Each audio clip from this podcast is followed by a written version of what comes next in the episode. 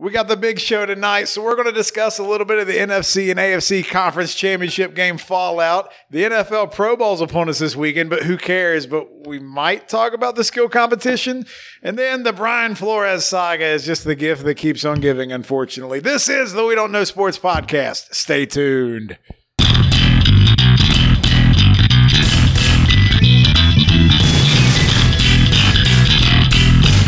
Welcome, welcome, welcome back once again to the We Don't Know Sports podcast. This is Chad the Mark with Mr. Brown. and Canadian Biggie. and what shall we talk about, guys? How about a little little AFC NFC championship game fallout? It's been a while since we've got to come together and man, there was uh, once again a great round of wonderful NFL football, all decided in the waning minutes. Which one you want to start with, Biggs? Uh, we should go with the uh, Cincinnati game first. Really, because I'm not sure what happened there. Um, I think it might have went to overtime. it it it, it That did. thing from the week before, where if you win the coin toss, the game's over. That didn't happen this the, time. the Bengals did not win the coin toss. oh, right, Patrick Mahomes was eight of eighteen with two I- picks in the I- second half. I'm just going to let the sham go. Was there any just, phantom whistles? We'll, we'll just there wasn't any phantom whistles for the We'll- we'll first Just, time in these playoffs. we'll just start and go ahead and say that the Cincinnati Bengals are going to the Super Bowl. I'm saying that every day for the rest of the week and all of next week because I have the opportunity to do that for the first time since 1988. That being said, Biggie, did the Chiefs lose the game or did the Bengals win the game or is it a combination of both? Combination of both. To me, the Chiefs lost the game. Uh, just. 51%. The Bengals won at 49%. It was 21-3. The Bengals didn't cr- didn't didn't cave in. Second half came out, made some adjustments defensively, which which the Chiefs then never adjusted to. What they just the sat and played in the Biggie? zone. What was the final score? 27-24. So, how much did it not haunt Andy Reid not just kicking that cheap field goal at the, Oh, end, of- at the end of the second quarter? We were sitting there watching. It. I said, "Dude, you're up twenty-one to three. You got to get the points here." Yeah, just take it like you get the ball to start the second half, take the field goal, and then try to go down the field again. Like I never understood that No. call. Like we talked about it right here watching it. Yeah. I know sometimes we decide to like go for it on fourth down with Chad Henney because we got big balls and that's what we do as coaches. But you know, sometimes you just got to do the logical thing. Is that an analytics thing or is that just Andy Like- Reid being a dumbass? I, I, I think he was being greedy, but like we were talking on Sunday, no one would have been like, "Oh, I can't believe he kicked a field goal." yeah, there." let's second guess that. like they would have second guessed that at all. So like the the fact that they lost by three, absolutely. Now you're being second guessed. Take the points. You're up 21-3. It'd have been twenty four to three, and we don't know where we'd be right. Right. Because at the end of the day, you know, instead of kicking field goals, maybe Cincinnati goes for it on fourth down a couple times. Like anything could happen. But, Yeah, right. but, you know, you can second guess that now because you didn't do it. Right. Um, now, I felt like that was a big fail on the Chiefs' part, Andy Reid. Like Greg just said, we were sitting down here watching. We're like, what are you doing? Take the points. I mean, having said that, in the second half, the Bengals easily could have crushed on the road, uh, defending AFC champion. But I think having played them a couple weeks ago, Same uh, scenario. weeks ago, and Same being scenario. down 14 twice in that game really helped Cincinnati in the second half because they had that mentality where they just weren't going to give up. the See, I think the Chiefs lost the game because like same exact scenario, and you let it you let it be like happen right again. So it's like like we talked about. We're gonna get to the next game, but how hard is it is to beat an opponent like twice right. in a matter of a few weeks? Because usually you make the adjustments, especially on a team like a team like the Chiefs, who's on paper. No offense, looks better than the Bengals. They do.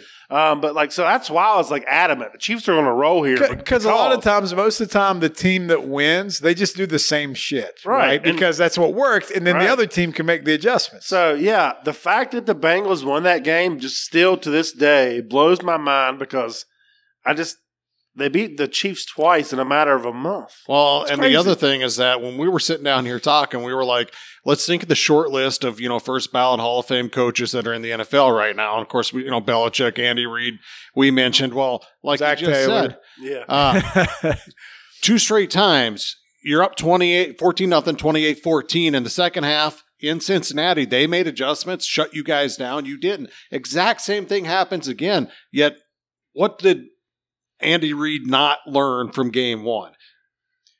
I, You know, it's like you said, they lost the game more than Cincinnati won it because he didn't adjust again. Don't get me wrong. Cincinnati did what they had to do, and they showed so much resiliency coming back because a lot of teams down 21 to 3 in Arrowhead or whatever they call it now. I'm assuming it's still Arrowhead. it's Arrowhead, but it's something. They're something doing the field. chop. They're going nuts. They're loud as hell. And a lot of teams would have folded like a lawn chair, but the Bengals, not the Bengals, not these Bengals. The- so they came out and they did their thing. to summarize, I, I think I kind of agree with what Mr. Brown's saying is that the Chiefs lost the game, but you can't discredit what the Bengals did because they had to do their part or it wasn't going to happen. Dude, defensively, they came out in the second half. They said, We're only going to rush three. Mahomes will have all the time in the world. Let's cover and see what we can do. what's They wrong had with two Mahomes? interceptions in the second half. How you're supposed to be the goat, right? Like Yeah. people have already anointed him as like the best quarterback to ever live. I mean, have you not heard that from people? Yeah. Well, I, I heard a nice debate between Dan Patrick and Nick Wright. And Nick Wright rides Patrick Mahomes' shock to the you know moon and back, and uh, he's trying to point out how Mahomes hasn't played well in the Super Bowls they've been in. He's had two good quarters, and if you look at the AFC Championship games, look at Sunday, eight of eighteen with two interceptions in the second half when you're up 21-3. All you got to do is take them down the field for one solid drive. Even on the one where they got the field goal and end up being a 48 yarder, what's he doing scrambled around back there? They knocked the ball out of his hands, damn near kick away a chance to tie the game. The, Well, the dude's got a cannon arm, obviously. So he's the guy that like Al Davis is trying to come out of the grave just to like get him on the Raiders. But that doesn't mean you have all the intangibles that you need to be like a Tom Brady. Like physically, obviously, like an arm of Patrick Mahomes is better than Tom Brady, but that don't mean it's all in there. You know what I mean? You can't you can't crown him yet. no. You can't crown him yet. The the problem with Mahomes, and we've seen it, is he's too comfortable with the mistakes he makes. Like he he doesn't know when to check down all the time. He doesn't know when to make the safe play. Yeah, just when you thought he had figured it out after the way the season started, and he said, All right, we'll play this check down 8, 10, 11 play down the field game. Then he wasn't willing to do it when they were playing eight men back and pass coverage, and you could have dumped it to Jerick McKinnon, Jerick McKinnon, Jerick McKinnon. You could have handed the ball off to him, too. He was looking good every time he touched the ball, and they just wouldn't give it to him. I said, I don't get run the ball. You're up. You're moving it. They're Don't- giving it to and, you. And don't act like the dude's a saint. My God, he's got Tyreek Hill and Travis Kelce. I mean, how many quarterbacks will look so much damn better with those? He's weapons? got weapons, you know. yeah. Uh, I mean, uh, apparently the formula on how to beat the Chiefs was just shown because, like, they didn't just like hold them in check; they shut their ass down, and, it's and it's like you said, Big. It's at their own. You know, cost because they wouldn't adapt either. They just Yeah. kept wanting to throw the ball. There's They no were reason- unwilling to take what was given to them, and if they would have, they'd have killed the clock to the point where the Bengals wouldn't have had a chance to do what they did. So the the defensive coordinator for the Bengals uh, has been able to show this huge fluency in the ability to scheme against different teams, going from the Derrick Henry Titans up into the the Kansas City Chiefs. There, Yeah. so just amazing there. The uh, the thing for me as a Bengals fan, I, I'm in euphoria a little bit. So I missed a little bit of the NFC Championship game. So I I was just kind of soaking it in. But similar situation, right? The Niners, Well, people are wanting to kill Kyle Shanahan because he got up look at him- seventeen to seven again, right? He's up on a lead in a playoff game. Yeah, but I mean, it was really fluid back and forth. At 17-7, you Ten felt points pretty is good. not twenty. Yeah.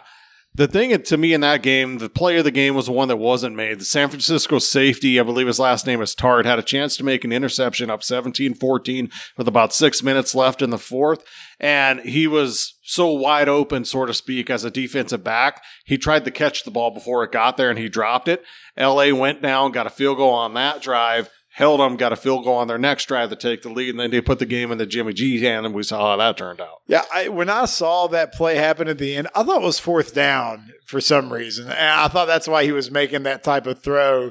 Like there was still another play to be had Yep. there. You didn't have to go all completely mental on, on that. I mean, that, that's just that. And that's the last play he's going to have as a 49er. They're working with representatives to for a put trade together a trade. I saw that today. Yeah. I mean, this game went down exactly how I thought it would go down because the Niners had already won two games. They won both games this year. This is the third game of the year. How many teams are going to beat a team three straight times? It's not going to happen because the NFL is so like there's so much parity there, Right. and and and the measure of this team is better than that team is so small. And even on a given day, it's not e- e- existent. So the fact that the Rams won this game, of course, I picked them, did not surprise me at all. At all. So the the the thing you just said is the parody, right? Like this was the season of parody. Like it, it was at some point. Like remember how many teams were in the playoff chase? Like at week thirteen, at week fourteen, like eighty percent of the league is still eligible. Like only like the the Jags and the Lions were Like left. out. that one week, though, too. Yeah, a- and so you get to the playoffs, like minus the wild card, divisional conference championship games. Everything it was really a game of inches. It came down to the last plays in all these games, overtime, everything else in between. Like this is what the NFL wants, right? Parity. if you take out the wild card round, every game of the divisional round was won on the last play, and these two games right here were both three point games, overtime on one and right down to the end on the other. My hero of the weekend, my winner of the weekend, my bright spot is the guy who turned a twenty dollar, pick the final score He he got both scores right. into fifty some thousand. That was more. It was it was in the hundred. it was- Yeah, it was like a quarter million. Yeah. Pick both scores of the games right, threw twenty dollars on it for a parlay and hit it at uh, thousands and thousands and thousands of dollars. Yeah, dollars. he's a very Holy rich crap. man now. Wow. That that's uh that's a bold move. You know, to just like he didn't pick the over under the the spread. He just picked the score. Like That's Bold move. this go, this is what's going to be. That's and it impressive. paid off. That's impressive. Vicky Valancourt told me. Yeah. I got to say one thing. Did your kicker when he went out onto the field? What's his name? Elle McPherson? Uh, no, she's a supermodel. Yeah, yeah, good '90s reference. I Uh, like that. Did he say, "All right, I guess we're headed to the Super Bowl"? I, there's no reports of that, but I, I'd like to think he said that. He ain't missing the playoffs, right? No, So and, there you go. and he's been he's been money. So this is why you draft a kicker. That's damn how they're going to lose the Super Bowl. it. Shut He's going to miss a kick. yeah, he even become Scott Norwood. Uh, he's got Live in infamy. money. he, I, I, I forgot what it was. Don't He- talk he- about this. He tried to trademark a name today or yesterday. I can't remember what it was now. Damn it! Ah, it's going to drive me nuts. I do want to say this though, real quick. I saw that the television rating. I, I can't remember what it was for both games. I'm sure it was great, but the television rating in Detroit for the uh, NFC Championship game was higher than the Thanksgiving game. that makes sense. There's a lot of Stafford fans out there.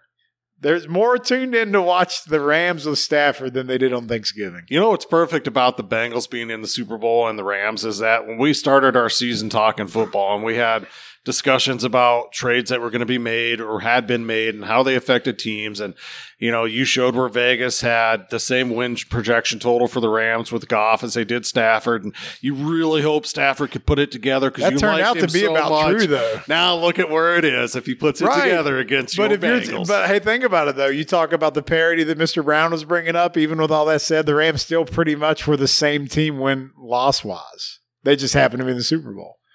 With uh, they have a higher ceiling Yep, that's Much all it higher is. ceiling. Although at this point, I heard Bill Plaschke say when they asked him about the Matthew Stafford trade, we went to the Super Bowl with Jared Goff. Unless he wins it, it wasn't worth it. It Right. matter. I mean, that's Yeah. really what it is. They're Super Bowl or bust.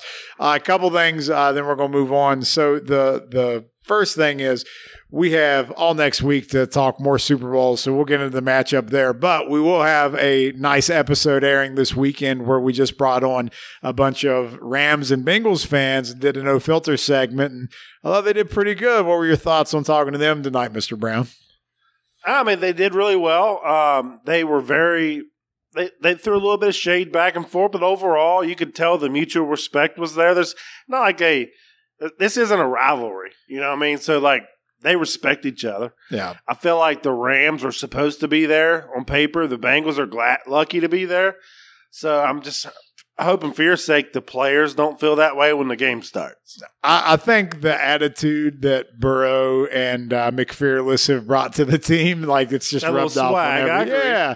So the the thing I'll say about the the fans, you're right. They were pretty cordial for the most part. They got a little chip shot in there back and forth, and then when we start asking them about putting chili on shit, they got they got a little hostile about that. They- Yeah. they, did get a little upset. But I will say, the one uh, guy from the Rams, Mark, he broke down the Bengals defense in the AFC Championship Yeah, game better than I've heard anybody. defensive coordinator in Connecticut, and like I said, you need a teleprompter, and you're one boom Yeah. pow away from being John Madden, baby. So it was uh, it was nationwide, you know, where you had Connecticut, uh, Texas, uh, Arizona, and California represented Yeah, on the show. call. So that was that was good stuff. Yep. So we look forward to that. And then the last little thing I was going to ask you: Did you see how happy Dan Orlovsky's been just because he had said that the Bengals had a really good chance to go to the Super Bowl, and everybody kind of shit on him, and he's been playing the tape from back in the summer like crazy, just to let everybody know. Hey, Dan, didn't you run out of the back of the end zone because you were so unaware of your surroundings? You can't get one like this. Like, even a That's what Terrell squirrel- Owens told him the other day. A blind squirrel finds a nut every so often. Shut up, Dan. Uh, don't rip on Dan Orlovsky. He's doing the best he can. Doing the best he can. All right, man. Let's just keep it with NFL just for a couple more minutes because we we don't really care about the Pro Bowl, right? Like, do you give two shits about the Pro Bowl? But they're doing a skills competition like the NBA. You must watch. Well, that that was tonight, and we were busy talking with our Rams and Bengals fans, so we didn't really get to see it. And I'm not really going out of my way to go back and watch it, but we did see a couple of highlights of it. I think when we turned it on, it was ending dodgeball. Yeah, I, I'm surprised at the, some of those events they do. You showed me a couple of videos of some sweet catches from uh, Stefon Diggs, Right, Trayvon so real quick, that's what they're trying to do is like the slam dunk competition is the best catch, and they I guess they can set up like obstacles, trampolines, whatever, and there's a splash mat there. So anyway, you saw um, what Stefon Diggs do. he went off of a higher platform through a table that was in the back of a dump truck. Correct. So you know, Bill's Mafia approves. Yeah, Like- like Billy Bean and uh, Sean McDermott and his agent are like, ooh, I don't know. There's Ooh. just injury waiting to happen. so why why do you have a bad taste in your mouth about things like this? Uh, Robert Edwards, Robert Edwards, Patriots running back back in the day, blew his knee out, tore his ACL in the uh, beach volleyball game. And this was before ACLs just meant you come back in six months. Yeah, So I, I understand the pain there. Dude, Uh, it's the worst festivities for an all star thing in all of sports, and it's not close. How can you make it better? you can't. I think they should bring back the long throw. Though. I don't- yeah, don't- I don't- Yep, I like that one. I don't. I mean, I got the long throw, I got it, but like to me, and it's it's not a knock on the all star thing itself, but football is so physically demanding. Just let the dudes rest. I mean, just name them like name like an all Madden team or whatever, and just let them do their thing, and maybe do a few small things, but you Right. don't have to play the game Correct. So we don't need the game this week. at all. You don't need. No one needs the game because all it is is yeah, all it is is flag football. Right. I'm okay with like the best catch thing. You want to try that out and like do I, that and a long throw. I'd love to bring the long throw back and that Yeah. the dodgeball. I don't really care. We don't need to have the game though. You look At at, it like this: Mac Jones is in the Pro Bowl as like a third quarterback alternate because most of these guys don't want to go once their season's over. And Yeah. when we were kids, it was always in Hawaii. And it was a big treat for all these players to go out there. They make so much money now; it's not a treat for them. That's why they moved it out of Hawaii. Most of these guys don't want to be in it for that same injury concern. Well, didn't they used to do it after the season? Yeah. Has it always been it this was, week no, in it was the? Sunday after the Super Bowl. Yeah. So then, like now, you can't even have anybody involved in the last game Correct. participating. Correct. And So they moved me, it up. It just screwed up all the way around. they moved it up because they had that weekend where Who it was just like, cares? ugh. Let it build up another week. Yeah. That's my opinion. So, it, are, how about this? Is anybody watching the East West Shrine Bowl or the Senior Bowl? That I will watch. Okay, so I, you know what I enjoyed more than the games or uh, watching the practices. Yep. And like they were showing, I can't remember who it is. There's this tight end from oh Colorado State that's like rated. Dude, I, I couldn't believe this. I, I think it needs fact checked, but I saw they showed his stats. He had like 90 catches for uh, 1,100 yards as a tight end. He had one touchdown. That's uh, very interesting. Yeah, I so I don't know if that was a typo or not. Somebody can fact check that. But anyway, he's out there doing blocking drills, and they put him up against a guy that's going to be a top five pick, the defensive end from South Carolina, and he's just murdering this guy. And and I felt so bad. And they Deuce Staley is one of the coaches out there. And he has to keep telling all the players like y'all got back up because they just kept pushing him into the pile. Like it was so bad. Who are the two coaching staffs? Because they always take pro staffs. I just know Deuce Staley's on one of them, and I think that's the Senior Bowl, and I think the Shrine Bowl is something different. So Okay. I don't know. I can't keep track of all that stuff. We just need more bowl games, right? That's that, isn't the point of all this. But I, I'm with Mr. Brown. The the whole thing needs reworked, revamped somehow, and I don't even know if I have a good answer for it. We we kind of shit on the NBA All Star Weekend too now because it's it's got weird rules. So I think all these things, these exhibitions, like it's the players make too much money, so there's no there's no. The NFL was done after Sean Taylor tried to kill the punter.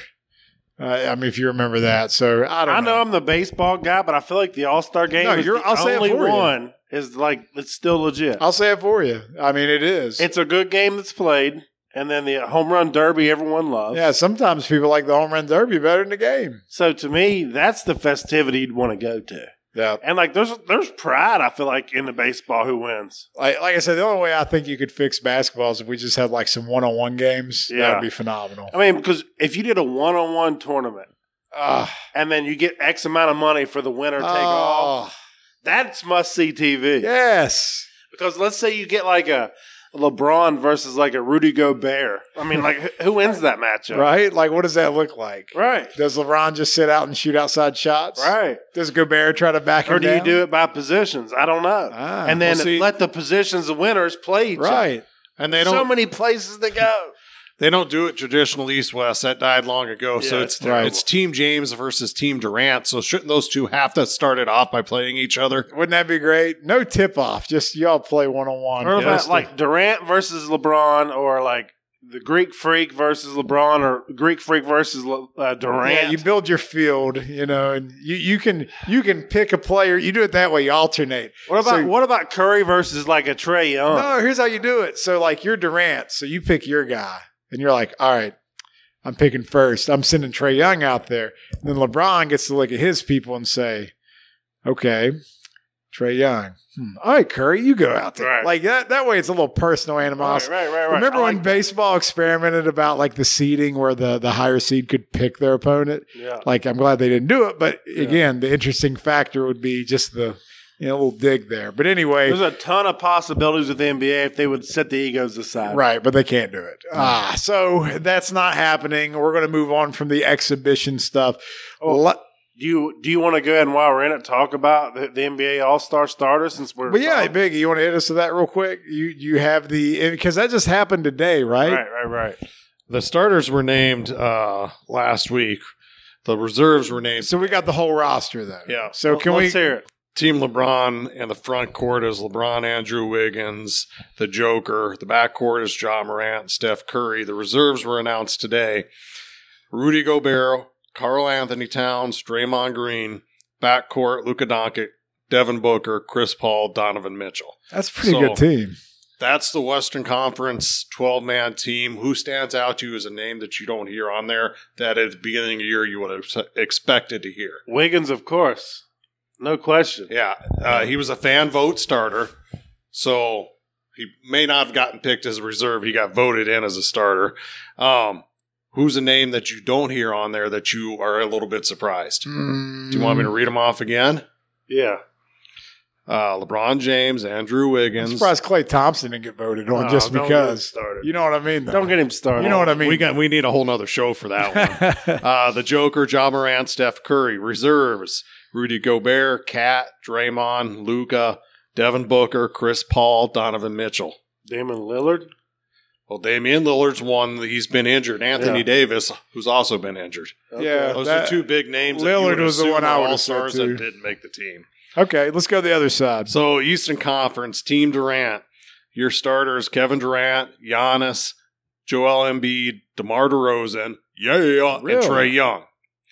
I Those like are, that team, dude. Those are your fan vote starters. Uh, They got it right. In What's the the, what's DeRozan's stats like He's this averaging year? like 25, 26 a game. that much? Yeah. yeah. Even with the LaVine on his team. You're- your Eastern Conference reserves that were announced today: Jayson Tatum, Khris Middleton, Jimmy Butler, backcourt James Harden, Zach LaVine, yeah, Darius Garland, Fred VanVleet. Everybody know who Darius Garland is? no, I do not. Plays For for the the Cavs. Cavs. I like the East team better. Yep. I'm gonna, I'm gonna say that on record. Yeah, younger, right? Except for a couple exceptions. I like the East team better. Fred VanVleet is a nice story to me because he was a guy who played at Wichita State when they made their final Final Four run. Uh, when the Raptors won the title a couple years ago, he was off the bench playing, Like the sixth contributing. man, right. He became a father during the Eastern Conference Finals. From that point on, he balled out through the finals against the Right. Warriors. It was Uh, it was inevitable once they uh, got rid of uh, Lowry finally that he was going to be a superstar. Yeah, he was that big time six man. and I for say him. that because I drafted him in fantasy as my second round pick. Ah, thank you. So to me, the most notable snub in the snub in the Eastern Conference is LaMelo Ball. He's played really well this year. I don't have his numbers up in front of me, but I'm kind of surprised that he didn't make the All Star team. What about Kyrie? He's is, played it- more is, is the games game than in Brooklyn? Simmons. Where's the game at? Uh, oh, uh, speaking of, I don't even know where is the All Star game. Cleveland. Oh, okay. Yeah. LeBron goes back to one of his former homes. Oh, wow. Will they boo or cheer? Uh, cheer. They'll cheer. he brought him a He title. came, he came back twice. They the should first cheer, time and the right? second. The To fact me, he, he, brought back- you a title. You better cheer him. Yeah, he For came. Cleveland. He came Yeah. back. I mean, Cleveland's not getting Dude, anything else. do you know where ever. Cleveland Cavaliers are in the East right now? Ah, they're like six. No, they're like third. Are they that high? Yeah, I knew they were in the because I looked. I was like, "What the hell?" Dude, like Kevin Love, everyone's talking about like LeBron, and I know Kevin Love ain't the guy he used to be, but he stayed through thick and thin. Of course, no one wants to take his yeah, contract. he, he's just there because he, he's still doing his thing, and now the Cavs are a third or fourth seed in the East right now. Well, dude, don't they have like two starters that are like out for the year? Well, they do. Well, Jarrett Allen's another guy that was kind of a snub for the All Star team. Go with uh, Kevin Love, who's been playing better, shouldn't be an All Star. Garland, that was what the Cavs do. That's really unconventional with the rest of the league, as they have a super big front line. They really have four centers they'll rotate through to play the four and the five. They play different ball than the rest of the league. and it's working. Yeah. Who didn't they uh, have a point? Who's their point guard that was hurt? Don't Collin Sexton? Yes, He's out for the year, right? No, but Garland's their guy now. Right, but but I'm just saying. I so- don't know if he's out for the year, but he is out. but he hasn't played really. Yeah, He was another top pick who was expected to be a I big think time on player. paper, Sexton was ahead of Garland on the he depth was chart. the Yep. starter. Yeah, that's all. Like they now their cup runneth over with options, They're options. both top 10 picks, so it just Yeah. happens to work out that Garland ends up being the better player with the time. So you're probably not playing both, then, and right? Lauri No. Markkanen. Lauri. Well, that's part of it. You got Lauri, Kevin Love, Jarrett Allen, and another guy who I'm forgetting, uh, CD or CC or something like that. You got- Osman. yeah, you got four big guys who are all really like centers. and they can all shoot, yep, other than Jarrett Allen. true. That's all right. He can block though. Yeah. So- But so that's the biggest surprise so far in the in the ha- halfway point of the NBA season is the Cleveland Cavaliers. I would agree with that. I mean, I, like I said, I barely follow the NBA, and I knew they were in the playoffs right now. So that's So I'll say this going into All Star Weekend. I wish I had it up right now.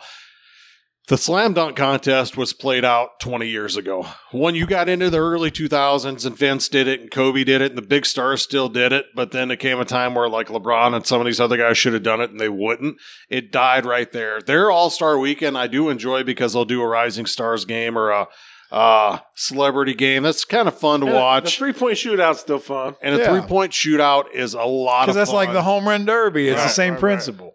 Um, those two. I feel the like- skills competition I enjoy too. I hate the dunk competition. They Yeah, do it yeah, last. everybody does. It's the showcase. You get all these extra chances. Yeah, But like one thing that's different between the uh, three point competition and the dunk is that the big shooters still come out for the three They point do. contest. yeah. We'll see who was all there this year. It may have been announced and I missed it, but you know it'll be Steph, Klay, uh, Trae Young. Trey. Trae Young. All the big shooters do it every year. It's like a badge of pride to carry around the league. Hey, I'm the three point champion. How We're- did the dunk contest get so shit on? So I don't know. It, I think if the big stars would have been willing to do it, it Who would who can we blame after Vinsanity? Who can we blame that ruined it? no, there were some guys good after that.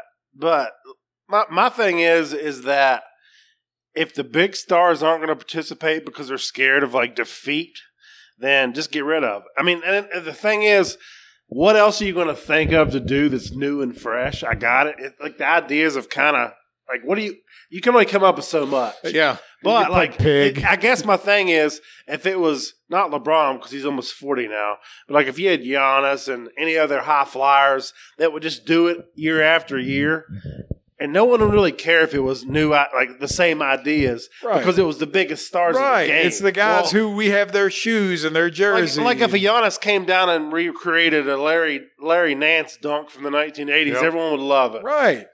That's why you know Aaron Gordon's name because he did it two years in a row and he should have won and he didn't. Or a uh, guy like that who has no place being at the All Star Weekend, Right. Other Except than he's willing to put himself in Harold Miner, baby Jordan. Right. I mean, give give me a LaVine and a and a Greek Freak and a few other All Stars, and just make it like a handful of guys, and it means something. Yep. No matter if it's the same ideas, in my opinion. All right, I, I got to ask one question before we get off NBA. The trade deadline is the 10th. Does Ben Simmons get moved, Biggie? No, Why? he doesn't want to play basketball. Nobody wants him for the price that Daryl Morey's asking for, and it's Daryl Morey. He's not going to come off. Like of what he that's insane. Like, is this is this the right play if you're the Sixers from a business standpoint, or is this No, just to like me, they're punting away an opportunity to win a title with the other players they have there Embiid. they could add something? Now. Yep.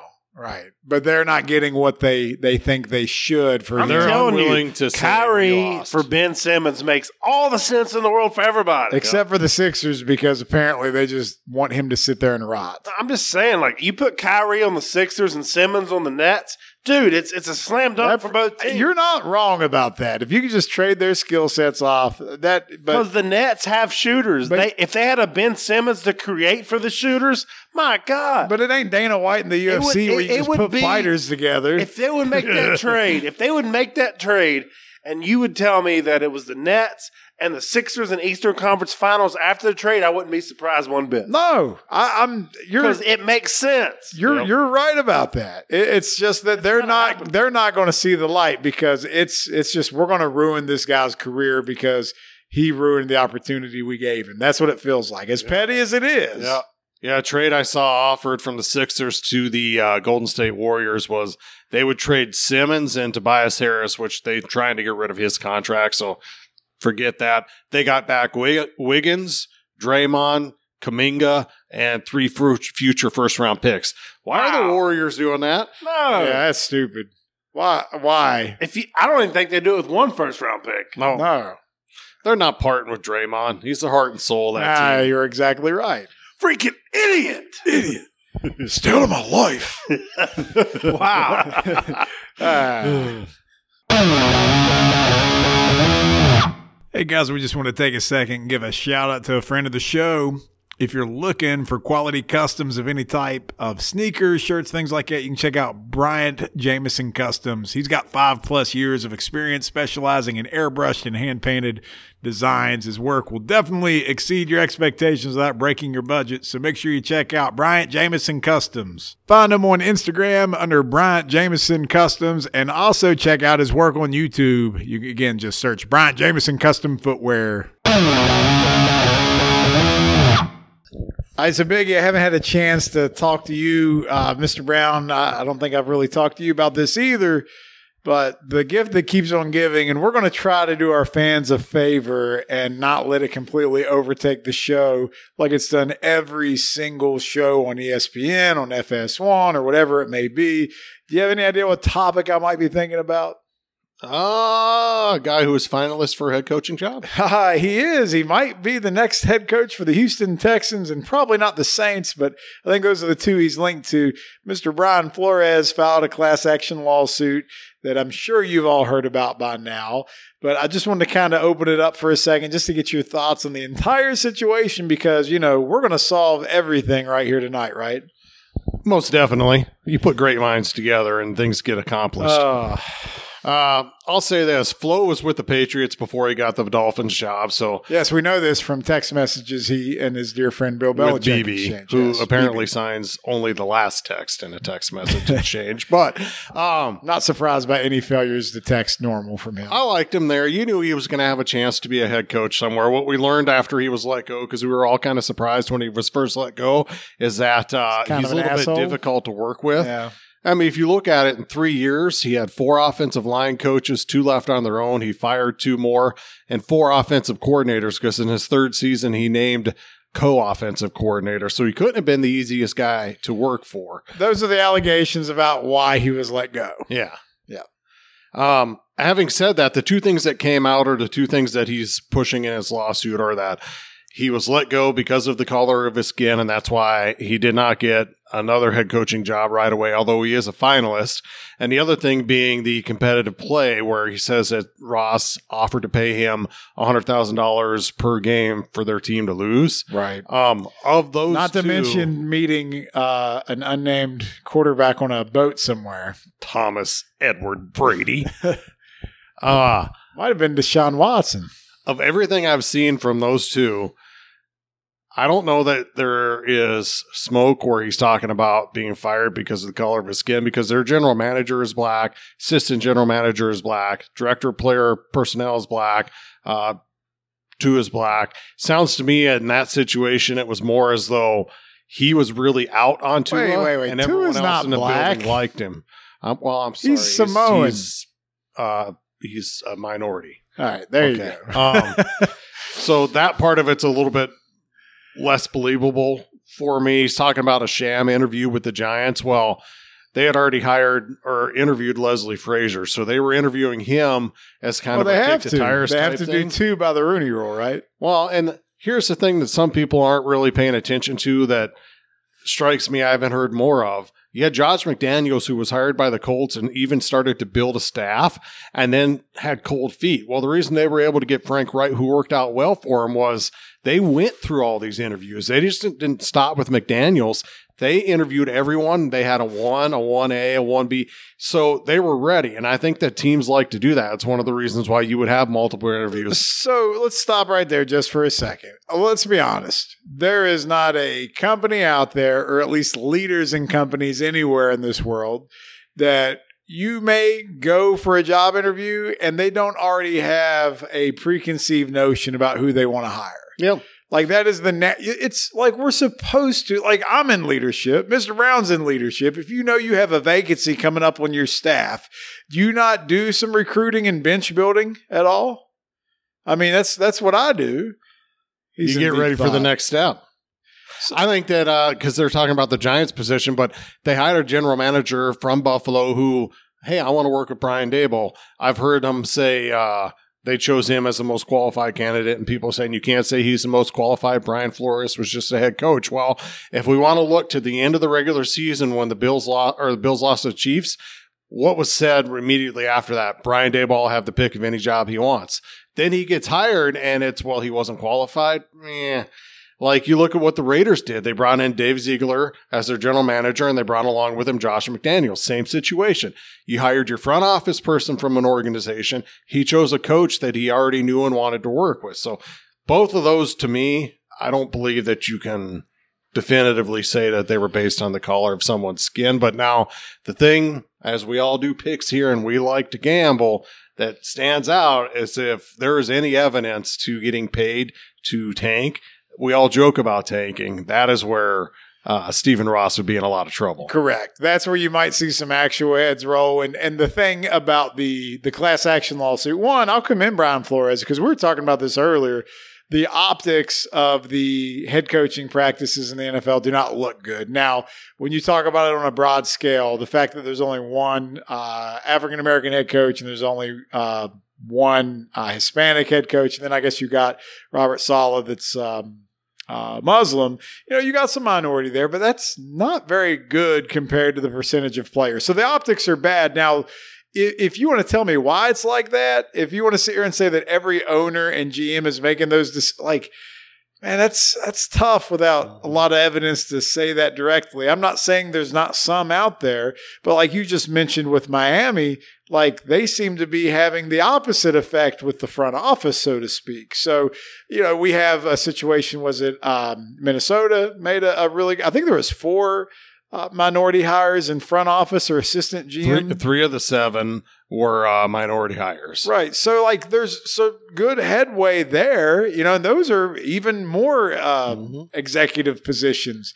So I guess if if they don't make the decision, does that mean they're only I don't know. You know what I'm saying? Yeah. Like there's a lot of optics here. Sometimes cause and effect don't always correlate the same way.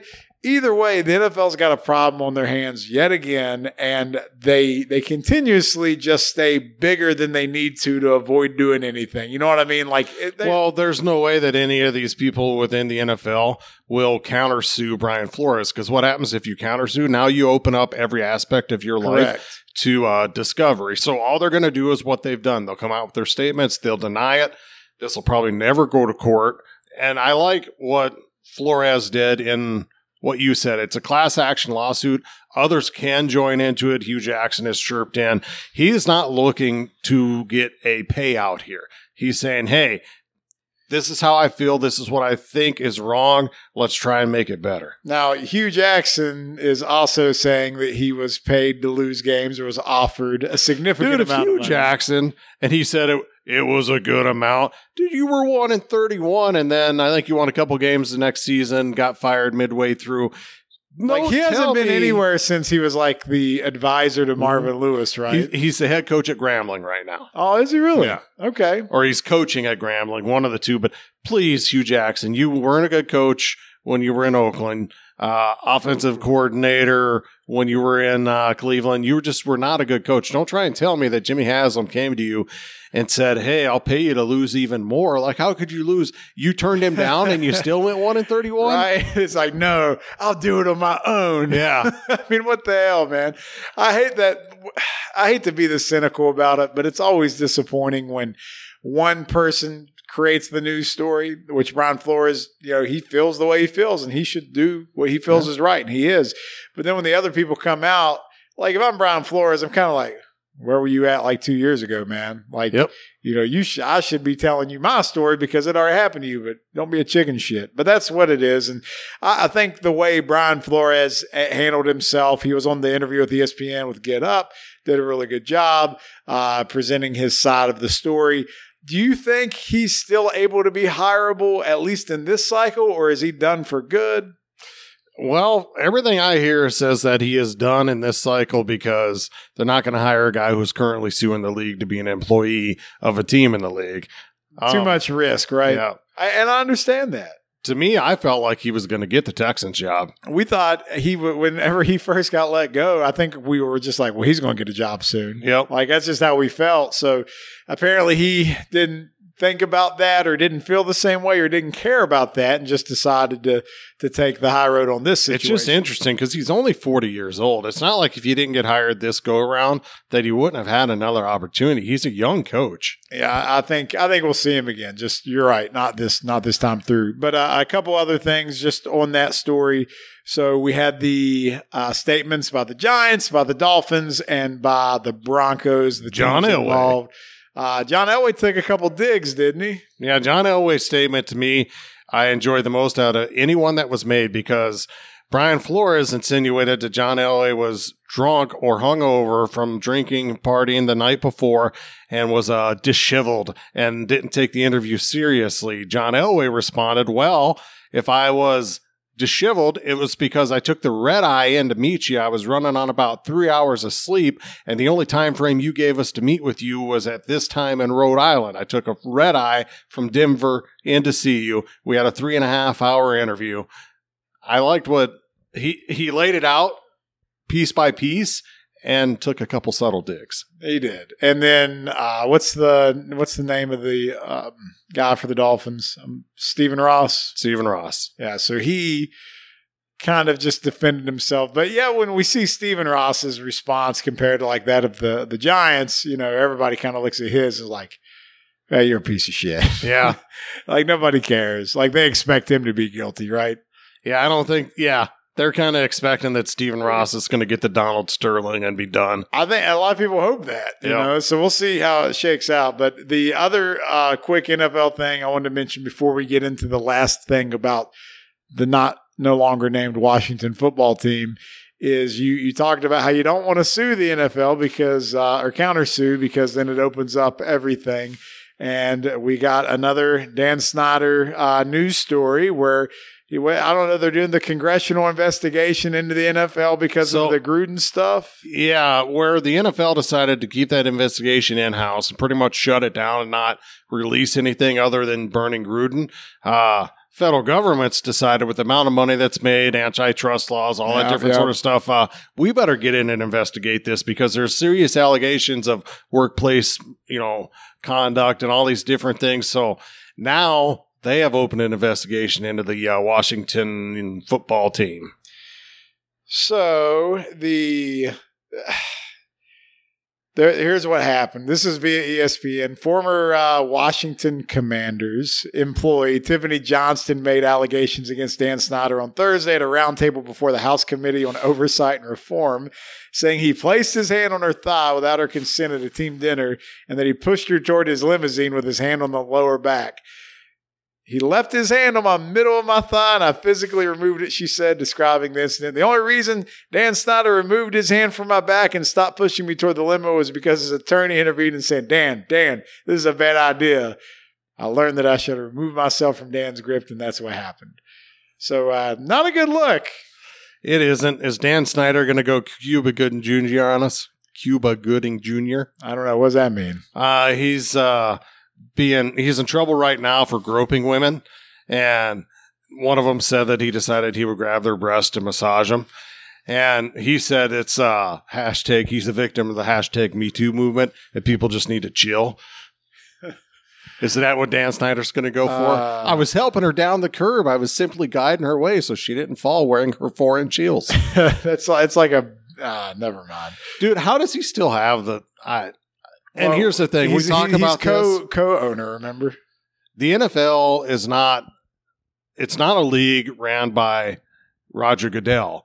It is an organization owned, run, operated by the owners. Goodell works for them. That's why stuff like this we can talk about it, but it's never going to come to anything. It's never going to change. But one thing that did change it was the Washington football team is no more. And we talked last night about how much we wanted it to be the emails, but it fell on deaf ears. Uh, now they're the Washington uh, Commodores or the the commies or the, the Commanders uh, is what it is. So uh, on a scale of one to ten, how do you feel about that name? I think it's like a negative three. So they could have went like Red Hawks or Red Tails. Admirals or Red Tails. See, if they or- here's the thing though, if they would have done Red Tails, everybody would just be like, Dan Snyder's just trying to do this social justice posturing because You know what a- I think Dan Snyder did? So you won't let me have Redskins. That's fine. I'll change it to Commanders who wiped out the Redskins. That's what I said last night. That's exactly what happened.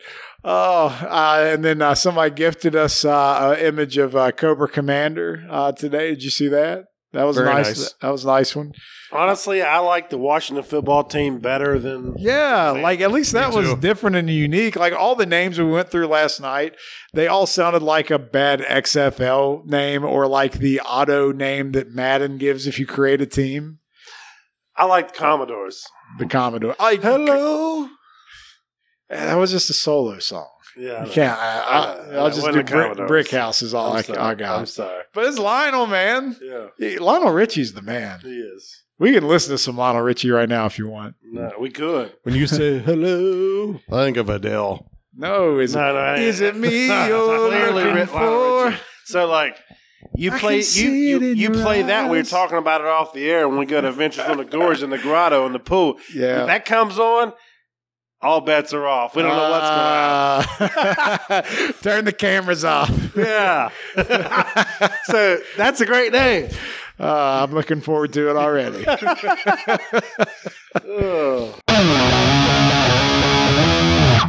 All right, last but not least for a segment here, just wanted to bring up the fact that baseball negotiations seem to have stalled.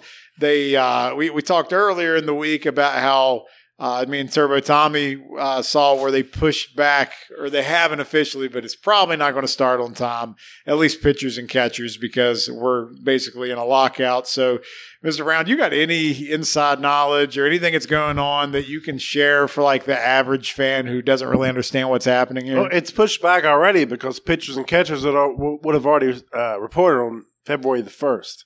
So we're already It's there. The, the so the 14th was the date I think that everybody was going Right. to report. The Okay, pitchers and catchers report early. okay. So we're already behind, and the only thing I've read is that they're in both in agreement, both the labor and the management, that we're going to have universal DH in the National League, and it's a foregone conclusion. That's happening this year. I, I not surprised. Uh, Hey. Good news is they did bring in a federal mediator that they've agreed.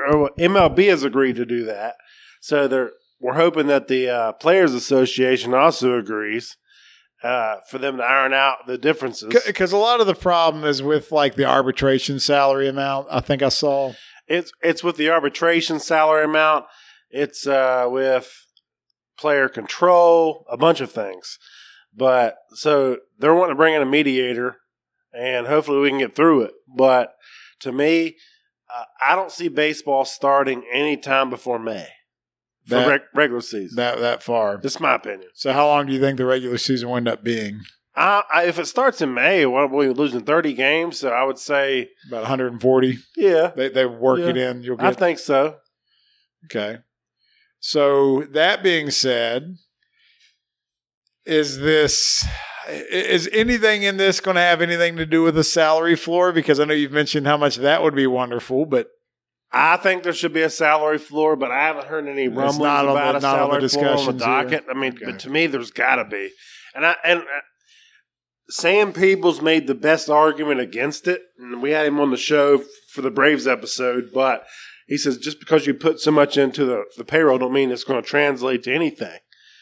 But also, you got all these owners just pocketing the money. can we just at least get some effort? Yeah, That's I mean, so like asking. I'm and like my point was, I'm not saying it's going to be 80 million or whatever, 100 million. I'm saying like, let's make it 50 million, Yeah, 60 million. because there's like eight teams under that. Right. So let's make it 50 or 60 that at least says that like, you know what?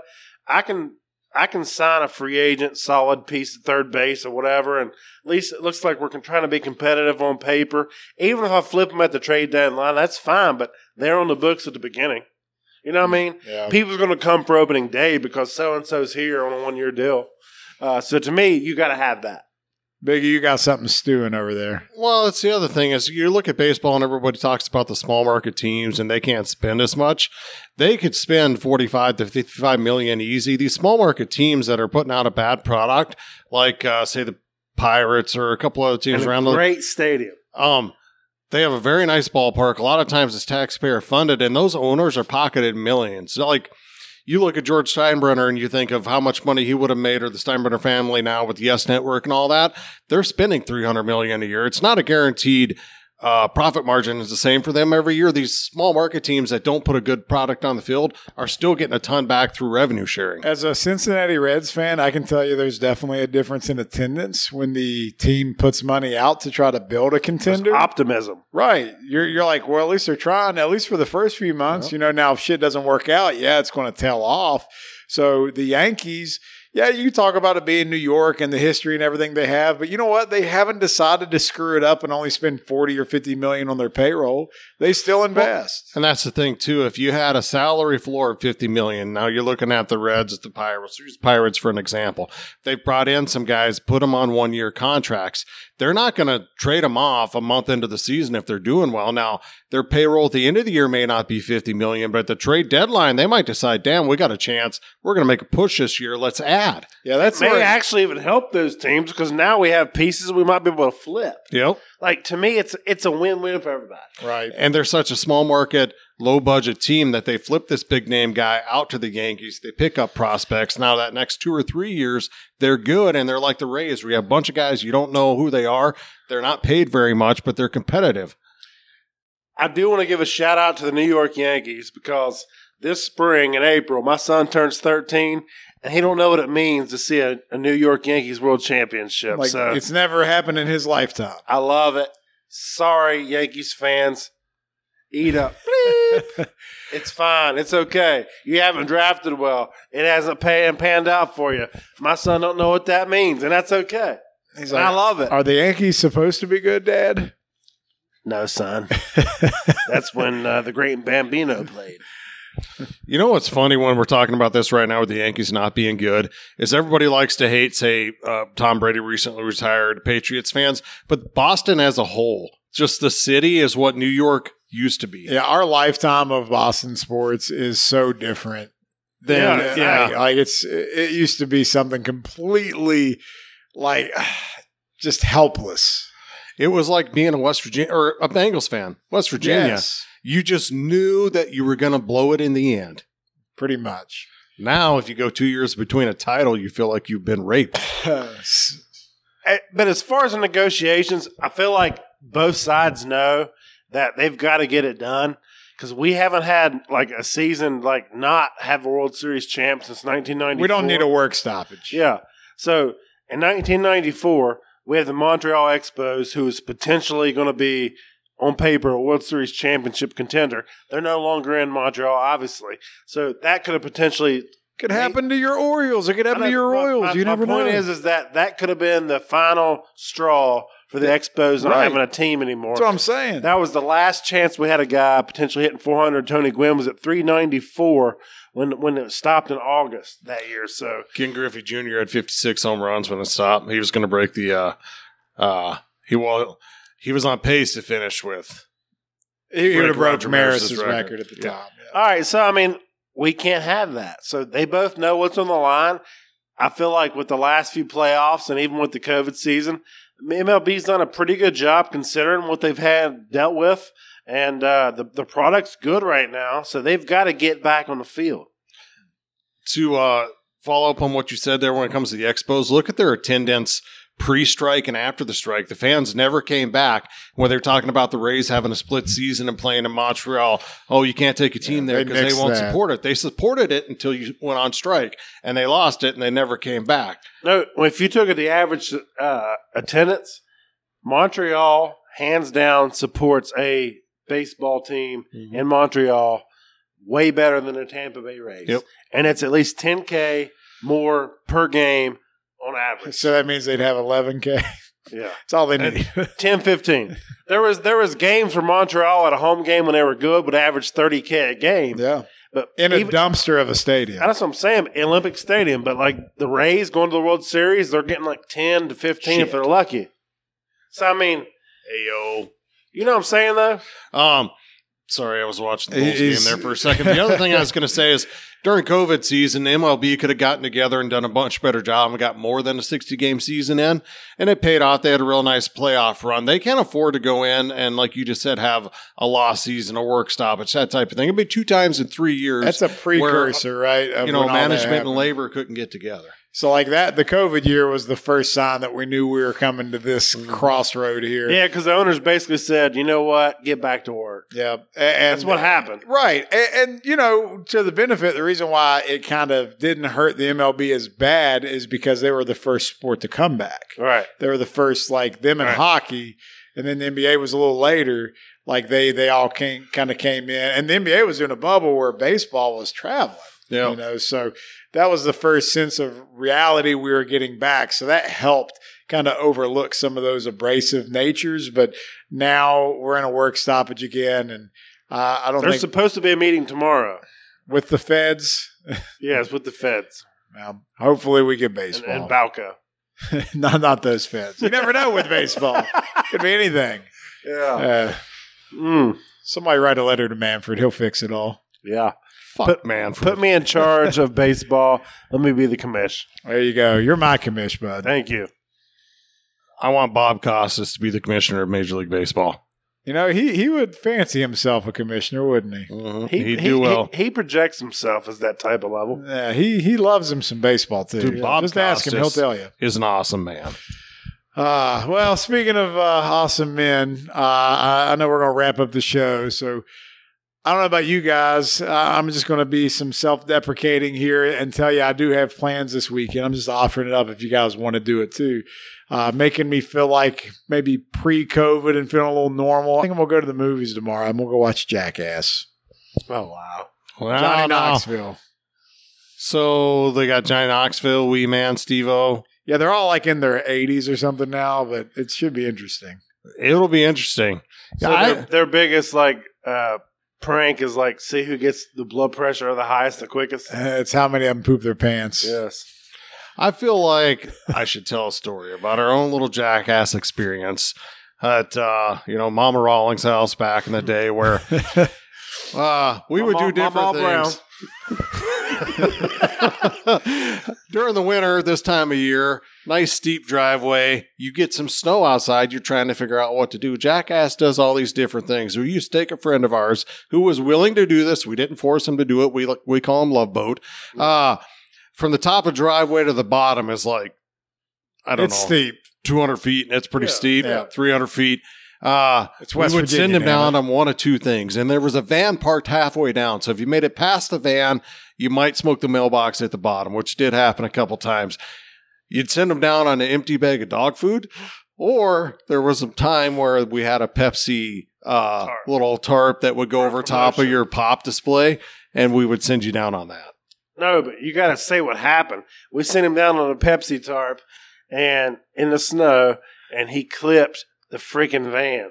Yeah, and he kept spinning all the way to the bottom of the driveway. God, I was like, is he dead? is he dead? like this is stuff that Jackass wouldn't even do. Yeah, Like it, I bet he felt better than fighting Butterbean the next day. yeah. I, I'm just saying, I think that in 2022, Jackass is, is what we need. It's what can help us feel like maybe things aren't as shitty as they are I sometimes. agree with I agree with that 100. Let, percent us get back to normal. Let's get Mhm. back to people making idiots out of themselves, jackasses, if you will, and just enjoying watching other people's pain. It's always better when it's somebody else. Right. I'm willing to pay out of pocket to go to the theater and watch that. That's how desperate I need to watch it for free in about a week. Probably. Well, maybe that's neither here nor there. I don't know what you're talking yeah, about. yeah.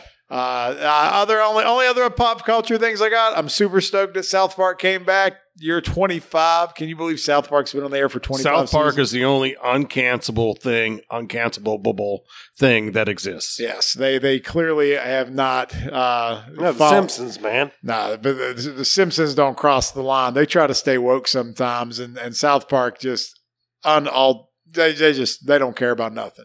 I thought you meant not cancelable. No, like they are the most offensive show on No, I agree TV. Probably. Yeah. And it's funny because now it's been going on for so long, they just get a free pass. Right. It's like they're Because just it's like, well, it's South Park. Right. They Yep. just it's just what they are. And Yeah. then uh the well, I'm trying to think. I had something else. Oh, the Royal Rumble was Sunday. Uh sucked. Absolutely terrible. You know I'm a wrestling Dude, I- fan. the only thing I saw on that, I was, uh, or no, it was Saturday because I was at Music Fest and I got the text that said Ronda Rousey's back. yeah. Apparently, her entrance melted the intro board or something like that. Oh, I didn't even see that part. That's how much I paid attention. Ah, okay. It was bad. Uh, no surprises. Ronda Rousey and Brock Lesnar won the Royal Rumble. Ooh, didn't expect that coming. So that's that's it for uh, for WWE for a while. Maybe I'll check it out at WrestleMania, but I'm, I'm moving on. We're AEW guys now. Hey, CM Punk and MJF last night. That was that was good shit right there. But that's uh, extended feud. I'll look forward to. Hey, but for the last 20 years, I'm not the big wrestling guy that you are, but I've always, like, for two things, I've watched WWE for Royal Rumble It'll draw you in, right? and WrestleMania. And I got to admit, I watch Royal Rumble for nostalgic purposes because I want to see who whose cool intro is going to be uh, displayed when it counts down to zero, like a boogeyman or whoever. Uh, but I didn't even watch it this time. You got Shane McMahon and Bad Bunny. Do you Yeah. know who Bad Bunny is? No. I didn't watch either. I didn't watch it at all. Now I don't. I can't tell you I'm gonna watch WrestleMania, but like that's I've always watched it, and that's how bad the product is right now. Yeah, it's bad. And the Shane fact O'Mac. Shane O'Mac came back, but I must, I'm not supposed to be excited about that. Was it Here Comes the Money? Of course. Yeah, yeah, yeah. Still, yeah. But Yeah, I'm I used all that intro for fantasy football one Yeah. year. It's a good intro. You- It you- is. played You- it you threw the what just money. Happened last Yeah. night Yeah. All right. Well, or Sunday. I think uh, on that downer, we'll end the note. But go to your weekend and be positive. And also, also, don't forget we got an another episode coming out this weekend. Will be with our Rams and Bengals fans. They were a lot of fun, and uh, no football this weekend. You're not going to watch the Pro Bowl, so get outside, go do something. Hopefully, it's not going to be frozen everywhere like It's, it will it's be supposed here. to get cold after this uh, rain, uh, freezing rain we got right now. So I'm gonna binge watch Ozark. there you go. I might. I, I've seen like a few episodes. I'll see if I can keep up. I'm just saying. I got to finish Yellowstone, then I'll jump into Ozark. Right. O- Ozark sounds like a show that's right up my alley. Yeah. All right, maybe that'll give us something to talk about next week. All right, guys, this has been the We Don't Know Sports podcast. Thanks for giving us a listen. Have a good weekend. We'll see you next time. Bye bye.